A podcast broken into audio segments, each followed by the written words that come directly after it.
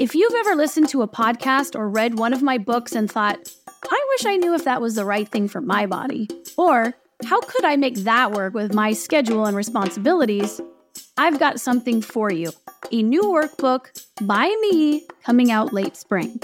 My perfect movement plan, the Move Your DNA All Day Workbook, is for your specific situation because you are going to finish writing it. When you're finished, you will have a guide to a personalized movement diet that nourishes your body in the ways that you need it to. My Perfect Movement Plan is available for pre order now, and if you pre order from the publisher, there's a bonus a free ticket to an upcoming online workshop, Spot the Missing Micronutrients. It's a 90 minute class where you'll learn about five often missing movement micronutrients, and these are subtle movements of the body. In this case, we'll be looking in the shoulders and the hips and the feet that are often tied to pain or injury in those areas. In this workshop, I'll also show you how to supplement with exercise vitamins. I'm putting air quotes around vitamins and how to adjust your regular movement so exercise supplementation isn't as necessary. Pre order now at mpmpbook.com. That's my perfect movement plan, mpmpbook.com, and you'll automatically receive a bonus class ticket. But wait, there's more. Um, I'm going to be drawing three names from these pre orders, and these peeps are going to get a small group session with me to go over your perfect movement plan. So you can ask me questions and we'll brainstorm your specific situation on a Zoom call together. I cannot wait. So head over to mpmpbook.com for all the details on the book and the bonuses. Read through the frequently asked questions, order the book, get the class and then get moving. I'm so excited to share this workbook. It's the missing puzzle piece you've been waiting for, and it's so very actionable. Hello, I am Katy Bowman, and this is the Move Your DNA podcast. I am a biomechanist and the author of Move Your DNA and seven other books on movement. On this show, we talk about how movement works on the cellular level, how to move more, and how to move more of your parts as well as how movement works between bodies and in the world, also known as movement ecology. All bodies are welcome here. Are you ready to get moving?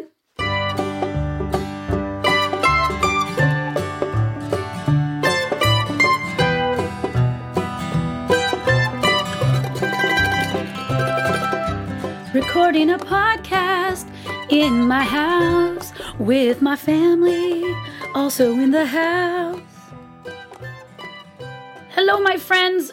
On today's show, we are continuing with a movement on the minds of many folks, and that is breathing. If you haven't listened to episode 121, Move Your Breathing Parts Better, or if you haven't read the article by the same name, you can start with that first. In this show, we are pulling up some of the breathing nuggets in an episode from last year, as well as some new pieces just to keep teasing out this main idea in your head. Breathing is the most important movement, but the movement of your whole body is what sets the potential for your breathing movements. Given what is understood, we can't get away with talking about breathing without also talking about sedentary culture.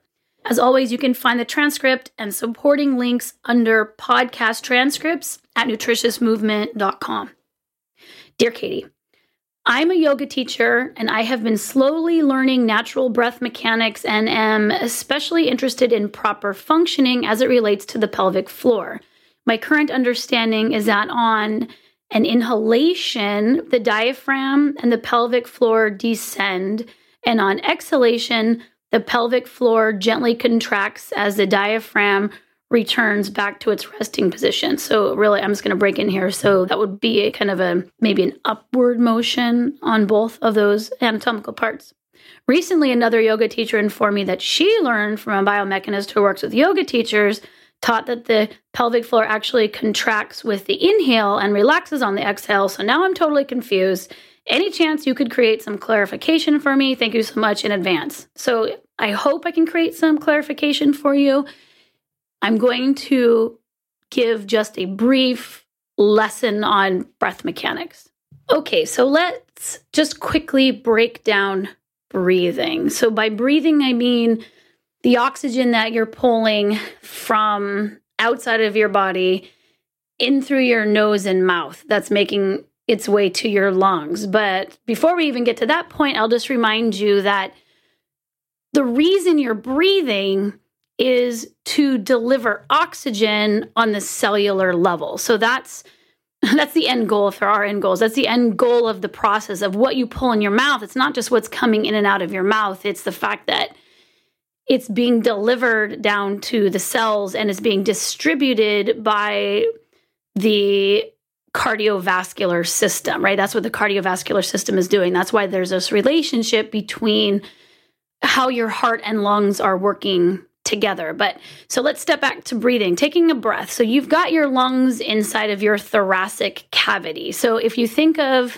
your torso as your thoracic cavity on top of your abdominal cavity, on top of your pelvic cavity, cavity meaning like container or a hole. So you've got walls to your thoracic cavity, right? You've you've got the top and you've got the sides and you've got the bottom. The bottom of your thoracic cavity is your diaphragm. The walls are if you if you just move your hands up above your waist, you can kind of palpate around your rib cage. So you've got your ribs and you've got all of the musculature and connective tissue and skin, right? So you have that whole space.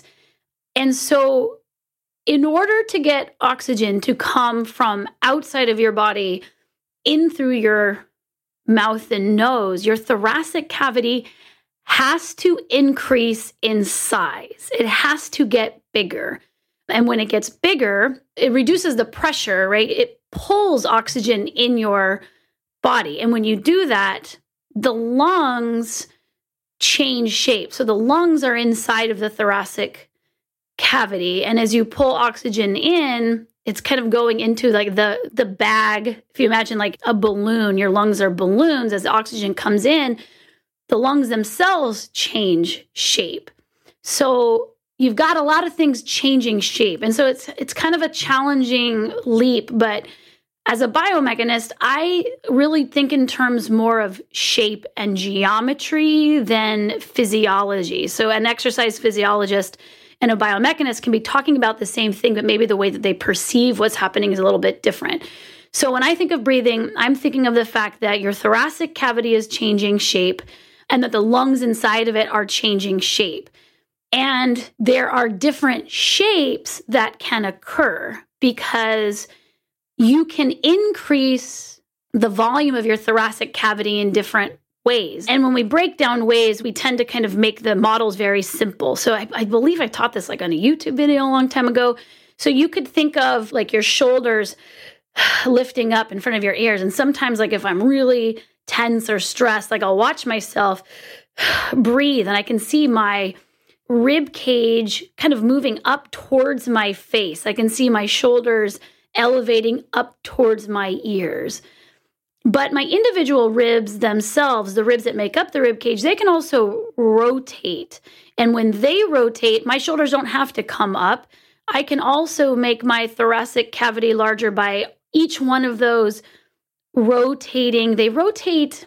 It's kind of hard to explain it using audio versus visual. I usually use my body, but it's kind of similar to like I've I've heard blinds used as an analogy like if you're twisting the handle on blinds, they'll flap up and flap down. It's kind of like that, except that they're not all stacked in series. When they flap open, the one that flaps open is not sitting directly beneath it. It kind of is displaced outward. So then when that one flaps open, the circumference of your rib cage is greater. And when each one of those ribs are doing that, you end up with a greater circumference to your rib cage. So you change the volume of your thoracic cavity because each one of those ribs has kind of flared outward. So your rib cage, if you had a measuring tape around it with each breath, you would see that the circumference is getting bigger and getting smaller, bigger, smaller. And then also you have a diaphragm, right? That's the bottom of your thoracic cavity. So the diaphragm, if you imagine kind of a hump, kind of like a, a mountain of flesh, it can contract and drop downwards, right? So then if you had a container where the bottom of it was was filled by some of your diaphragm and the diaphragm contracted and moved out of the way, then that would also give you more space in this room. It, it helps for me when I think about volumes to think about a room. Inside your thoracic cavity where your lungs live is a room, but the walls are all flexible. So you can get that to change shape to allow for more space for the lungs to deploy, but something has to get out of the way. The diaphragm, the ribs, the shoulders up to your ears to kind of pull away from your diaphragm. Any one of those three things, and, and really a combination of all three, is how you would get your maximum volume change. So you've got that changing shape of your thoracic cavity, but keep in mind that the way that the lungs change shape is going to depend on the amount of oxygen that you breathe in. So, a shallow breath is going to move your lungs a little bit. A really big breath is going to make your lungs, they, they kind of deploy down in your body, right? And so, if you're not really breathing a tremendous amount, then you're not going to be working through your lungs. I'm going to put air quotes around this range of motion, right? So, you have a range of motion of your lungs. In order to use the full range of motion of your lungs, you would want to be using your full range of motion of breath. And so that would, on one hand, be based on the volume that you're pulling in. Like you could look at it strictly as volume. So if you were carrying a super, if you were like running up a mountain or walking and just carrying 60 or 70 pounds, you're going to need to pull in more oxygen. You're going to find that you are, the volume of oxygen that you're pulling in is greater. So that's one change in shape. But we also have this thoracic cavity need to change shape. And the way that your thoracic cavity changes shape depends on what it is that you're doing. And so I, there's a lot of discussion right now going on about natural breath. What's natural breathing? That question from the yoga instructor is like, I'm trying to understand natural breath. What happens during a natural breath? And it really depends on the context because, like I said, if I have my arms full of something and I'm working very hard, or if I have one arm carrying a very heavy load, but the other arm not, then the way my rib cage is going to change shape, the way my really my thoracic cavity really is changing shape Depends on what all my parts are doing. When the thoracic cavity changes shape, you know, you're not just a floating thorax, you have an abdomen beneath you.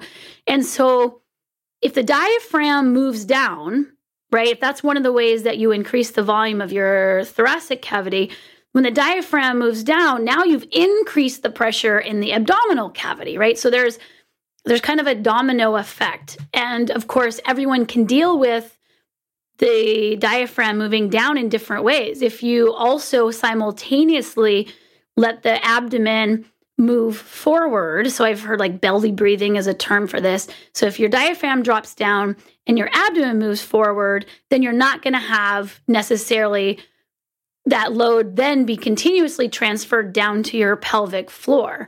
But if you don't allow your abdomen to breathe, if you don't allow your abdomen to displace the front of your abdominal musculature to relax and move forward and that stays tense and then your diaphragm comes down then there's a greater load placed on your pelvic floor which then would all things being equal create a response of your pelvic floor to tense. Anytime you increase the load to your pelvic floor, it can respond back. So I can see very easily how the diaphragm moving down in some individuals would cause the pelvic floor to contract against that load. So there would just be kind of an overall increase in abdominal or pelvic tension. But if you relax your abdomen, then you wouldn't necessarily see that pelvic floor tense. So I think we might be trying to oversimplify with what's happening during a natural breath because it depends on the state of all of the tissues. And I just want to say one more thing about breath. And again, I wrote in Move Your DNA, like, do we really need cardiovascular exercise? And I would argue that no, we don't actually need cardiovascular exercise, what we need is our heart and our lungs to be taken through a particular range of motions, taken through their ranges of motions in the same way that I want to make sure that all my joints, my ankles and my knees and my elbows and my shoulders, the way that I can keep all of those parts working well is by moving all of them fully, which would mean through their full range of motion, that if you are looking at what a natural breath is, in the same way you would say, what's natural shoulder use? That you would, at this point, at least kind of through the lens of some of the way that I describe movement, would kind of understand that the natural way of using your shoulders is not only volume related, not only, oh, you need to be moving it, you know, multiple times throughout the day and, and at a certain distribution, but that there would be certain angles or certain motions that would be called upon. So, one of the reasons we have so many ways to breathe is so that you can be breathing while you're doing lots of motion. So keep in mind that these questions and the way we're forming our information about like natural breathing mechanics and really all human mechanics is done currently in a completely sedentary culture. So the models of breathing that we're using are often like in unmoving bodies with very low oxygen demand, right? If you sit in a chair all day, you just in the same way that you use the ranges of motion of your knees and your hips in a repetitive way, you're using a repetitive breath shape. The volume that you're pulling in over and over and over again, and the way that your thorax is changing shape, and really your abdominal cavity and your pelvic cavity, it's just all very repetitive. You're just taking the same shallow breath. And why do you have a shallow breath? Because breath is coming in as fuel to the movement that you're doing. So it's not fuel in in maybe the way that you were used to thinking about caloric fuel, but it's part of the mechanism that allows moving to occur. So if you don't move very much, then you don't need that much breath. But obviously, somewhere along the line, we've recognized our need for breathing exercise in the same way that we figured out we need to exercise our hips and exercise our shoulders and exercise our spines and exercise our feet.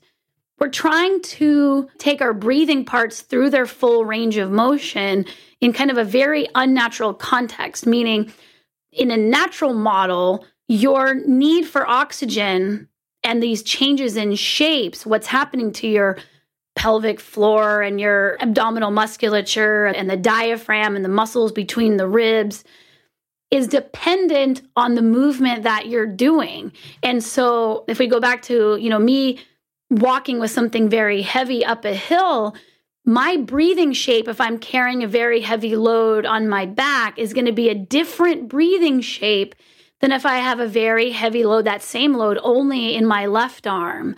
I'm going to not be able to maybe have a full range of motion of my ribs on my left side if I'm holding in my left arm so my right rib cage is going to have to move more to still allow for that volume change. And then when I switch that load to my right arm, now because my right arm and the way that I'm holding it is influencing the leverage of all the musculature on that right side, I'm going to have to move the left side more. So again, breath, the shape of breath and the questions that you have about what's happening in my pelvic floor and my trunk and my rib cage again depends on what the arms and the legs are doing, the extra load to the body. And now imagine that my demand for oxygen is going up because I'm moving a lot of my parts more. Let's say that I'm chopping wood. If any of you have ever chopped wood, you'll know you've got a dominant side. There's a lot of twisting, or if you've ever done a ton of twisting work where your heart rate is coming up because your demand for oxygen is great, but halfway through the bulk of those breaths, it's such a core intense exercise that there's no phase for a relaxed breath because you're using your abdomen quite intensely to stabilize your spine and haul a heavy load up and over your shoulder to bring an axe down. So, in this case, because my abdomen is so intensely participating in the movement that's increasing my demand for oxygen, then the shape potential for my rib cage is going to be much different. Like my diaphragm has a lot more resistance in this case because you know the diaphragm can move down a lot more easily if all the other stuff gets out of the way. Like if your if your abdomen can move out of the way, then your diaphragm doesn't have to contract against the tension of the abdomen being held in place by the abdominal wall contracting. And believe me, this would be so much easier if I could just like videotape my body showing you all these different things. So I think the easiest takeaway here is that one, I don't think there is a natural breath model. I mean, it certainly helps to simplify breathing when you first start, right? So I try to start with like you have this cavity these cavities that have to change position, but then you have to kind of learn what all the parts are doing relative to the other parts. And then if I have my waist twisted, or even like if you're in a spinal twist, just a seated exercise, and you go to try to breathe that same shallow sitting at your desk breath, you're going to find that your abdomen can't move. And so, for many people, when they start doing things like our um, adjusting their rib position, like bringing it into a neutral rib cage, like dropping your ribs, or they're doing hanging or they're doing twisting, they're like, I can't breathe. And what's happening, I would say in most cases, is that you have one pathway for breath because you have only certain parts of your body that are mobile and able to move because you don't really challenge all of your breath shapes because we don't take lots of shapes with our intensity of, of movement or exercise. We tend to do the same shape. And so if your body's in the same shape of exercise all the time, then the breath to drive that exercise is also the same shape. So by cross training your exercises, especially when they are very diverse, like it's one thing to cross train. It's like I'm cycling, now I am running. It's like, but your torso's in the same position for both of those exercises. So it's cross training on one level, but it's not cross training on another level. So it just depends on how many pieces you're observing when you label something. So that seated twist or these other instances where people can't breathe, if you're so dependent on your abdomen needing to relax, in order to let your diaphragm down because the muscles in between your ribs don't move, then as soon as you disable that abdominal relaxation, as soon as you hold the ribs down in place and, and your rectus abdominis tenses, now your breath has nowhere to go. And so, of course, just if I've never said it before, let me tell you, breathing is the one thing you want to make sure you can always do so you'll lose that form so that you can continue to have that breath. So that's why we have a lot of exercises like in diastasis recti and some of our new programs where it's like we are going to work on the muscles between the ribs because if the shoulder girdle and those intercostal muscles, which are the muscles between the ribs, aren't mobile, then you're missing kind of like a third of all the ways that you can breathe. And so I think a lot of times for many people, especially again, that chair baggage includes the way we're breathing and also where we're tending to take most of our breathing exercise and breathing understandings from breathing is also during seated exercises where the oxygen demand is still very low and then we're trying to just arbitrarily increase breath rates again to get the exercise to move those parts but they're not a reflexive response to an actual increase in demand. Like I can sit here and hyperventilate. Like I can I can make that an exercise in the same way that I can get myself running um, without uh, environmental stimulus. I can just I can just choose to do it with my mind.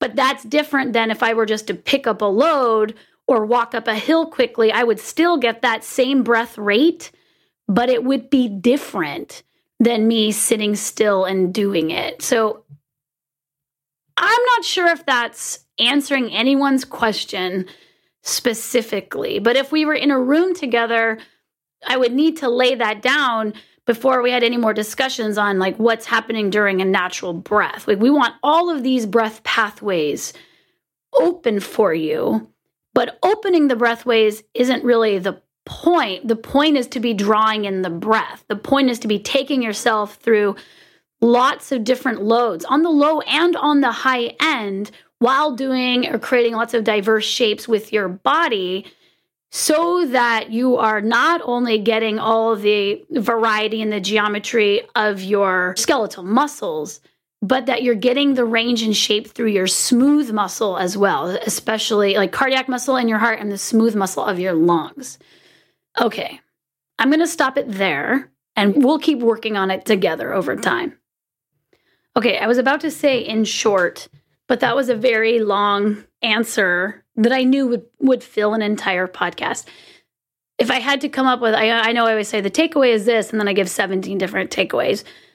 The thing is, if you think about breathing in the same way you think about all other needs for more movement and more diverse movement, it really rings true a still for the heart and lungs as well. We tend to measure them again as percentages of heart rate, But what happens is, is when you think that you're you need a certain VO2 max, or or when we take behavior of a group of people and we look only at their heart rate or their VO2 max, and then try to duplicate their heart rate or their VO2 max instead of the behaviors that got them to those heart rates or VO2 max. And I'm thinking of the Hadza specifically, which are the hunter gathering tribes, where a lot of this data about just really fit moving populations who have very few diseases. They've got great low risk factors for many diseases, certainly cardiovascular disease.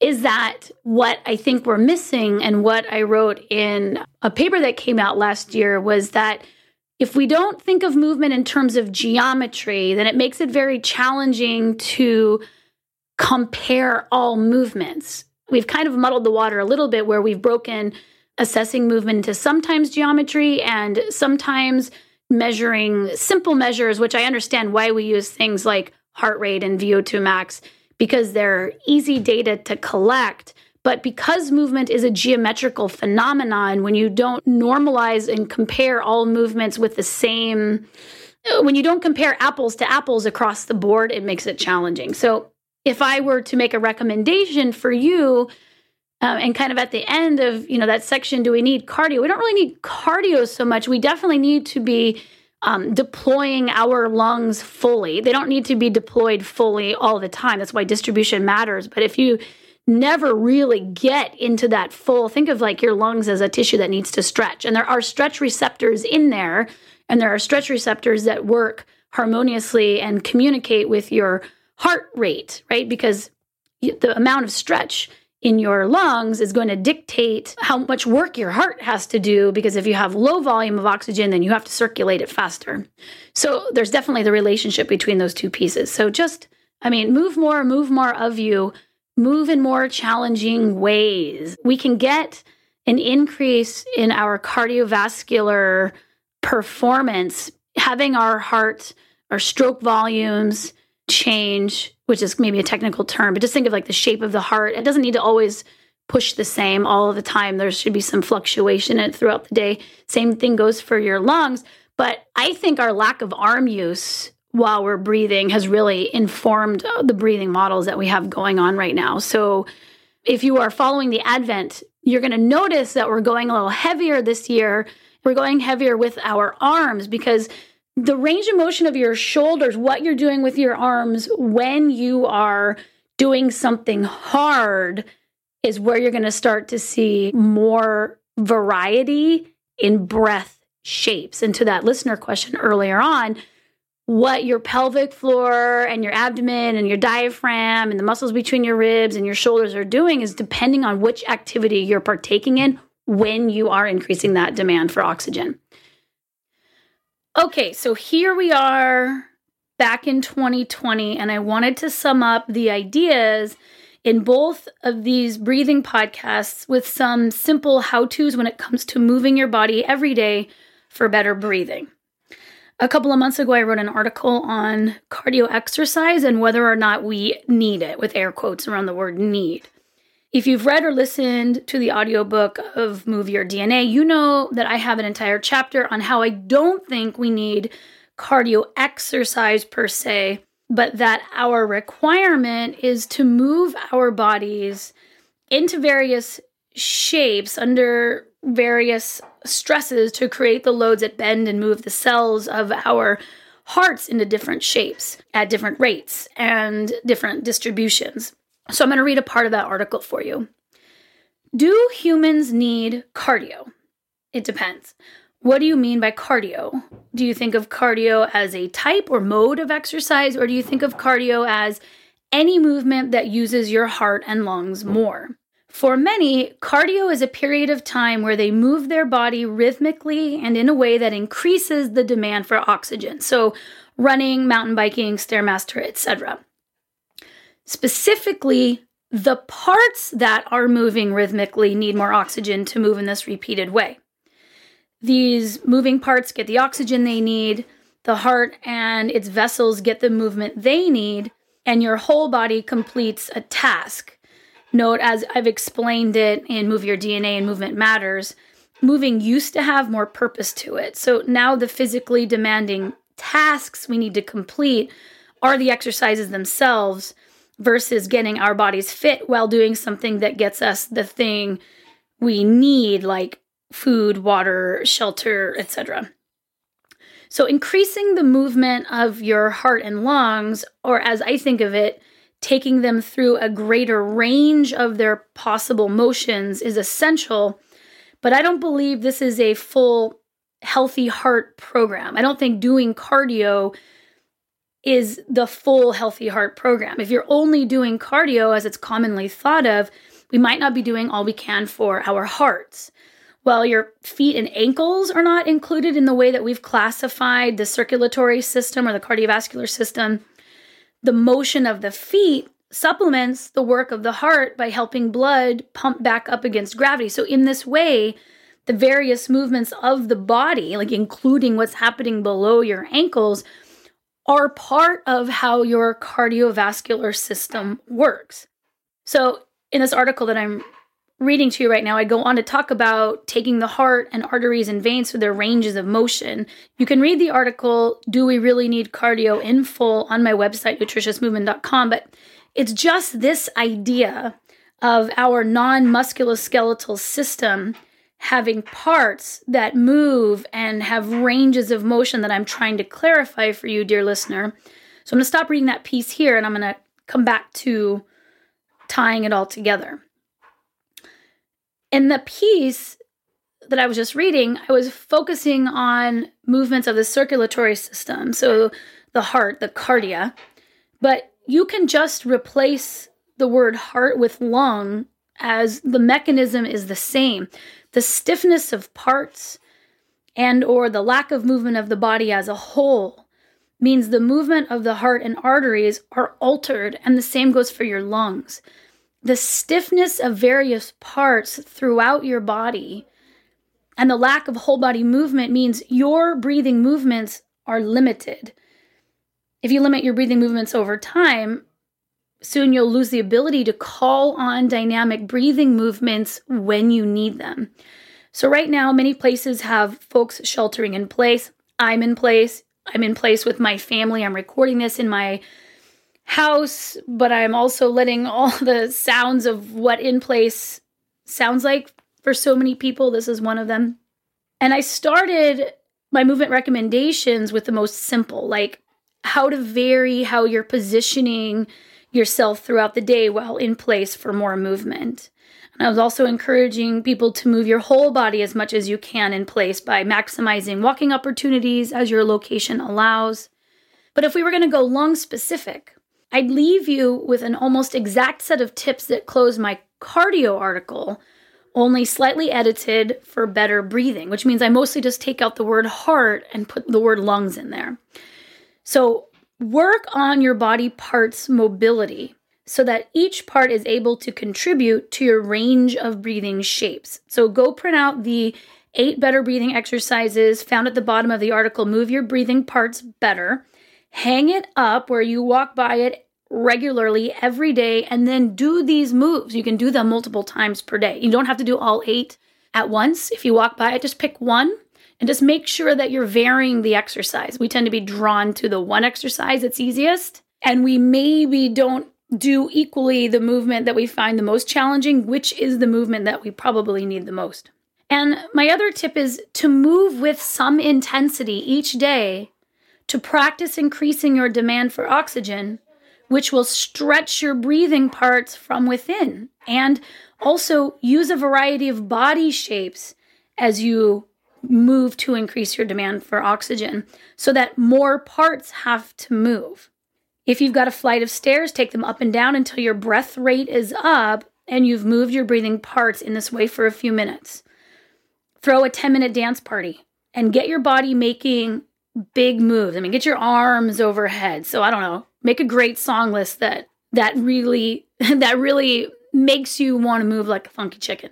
Grab something heavy to carry on your next short walk and vary your carry for different shapes. Like if you carry something heavy on the right side of your body, that's going to allow those ribs to contribute less potentially than if you switch your work to the other side. So you end up having the same demand for oxygen, but by limiting or restricting certain movement parts, you end up moving other parts more, which is why varying your carry is so key. Walk a close hill if you've got one nearby. Don't always pick the flat and easy routes. Get something that, again, gets your breath rate up. Or just get down and up from the floor as many times as you can in two minutes. And when that gets easy, hold something a little heavy as you get up and down off the floor for two minutes. Okay, that is it for today. If you don't get my newsletter or follow me on social media, I have put up a free video class for all of you to stream or download that's perfect for doing in your own home. It requires no special equipment, just a little bit of wall space. And it will not only get your breathing parts moving better, it will get your breath rate up. So find it at nutritiousmovement.com slash in dash place dash wall dash space dash class. That's in place wall space class with a dash in between each word. And to help keep everyone moving well while at home, we've dropped the price of our virtual studio membership from 30 to $9 per month for three months from when you sign up. You can use the code BeWell2020. That's all capital letters and then put a hyphen between B and well. So capital B E hyphen capital W E L L and the number is 2020. Head to the show notes as always for more information on any of this. So, my fellow earthlings, my fellow humans, and my friends, be well and breathe well. KB out.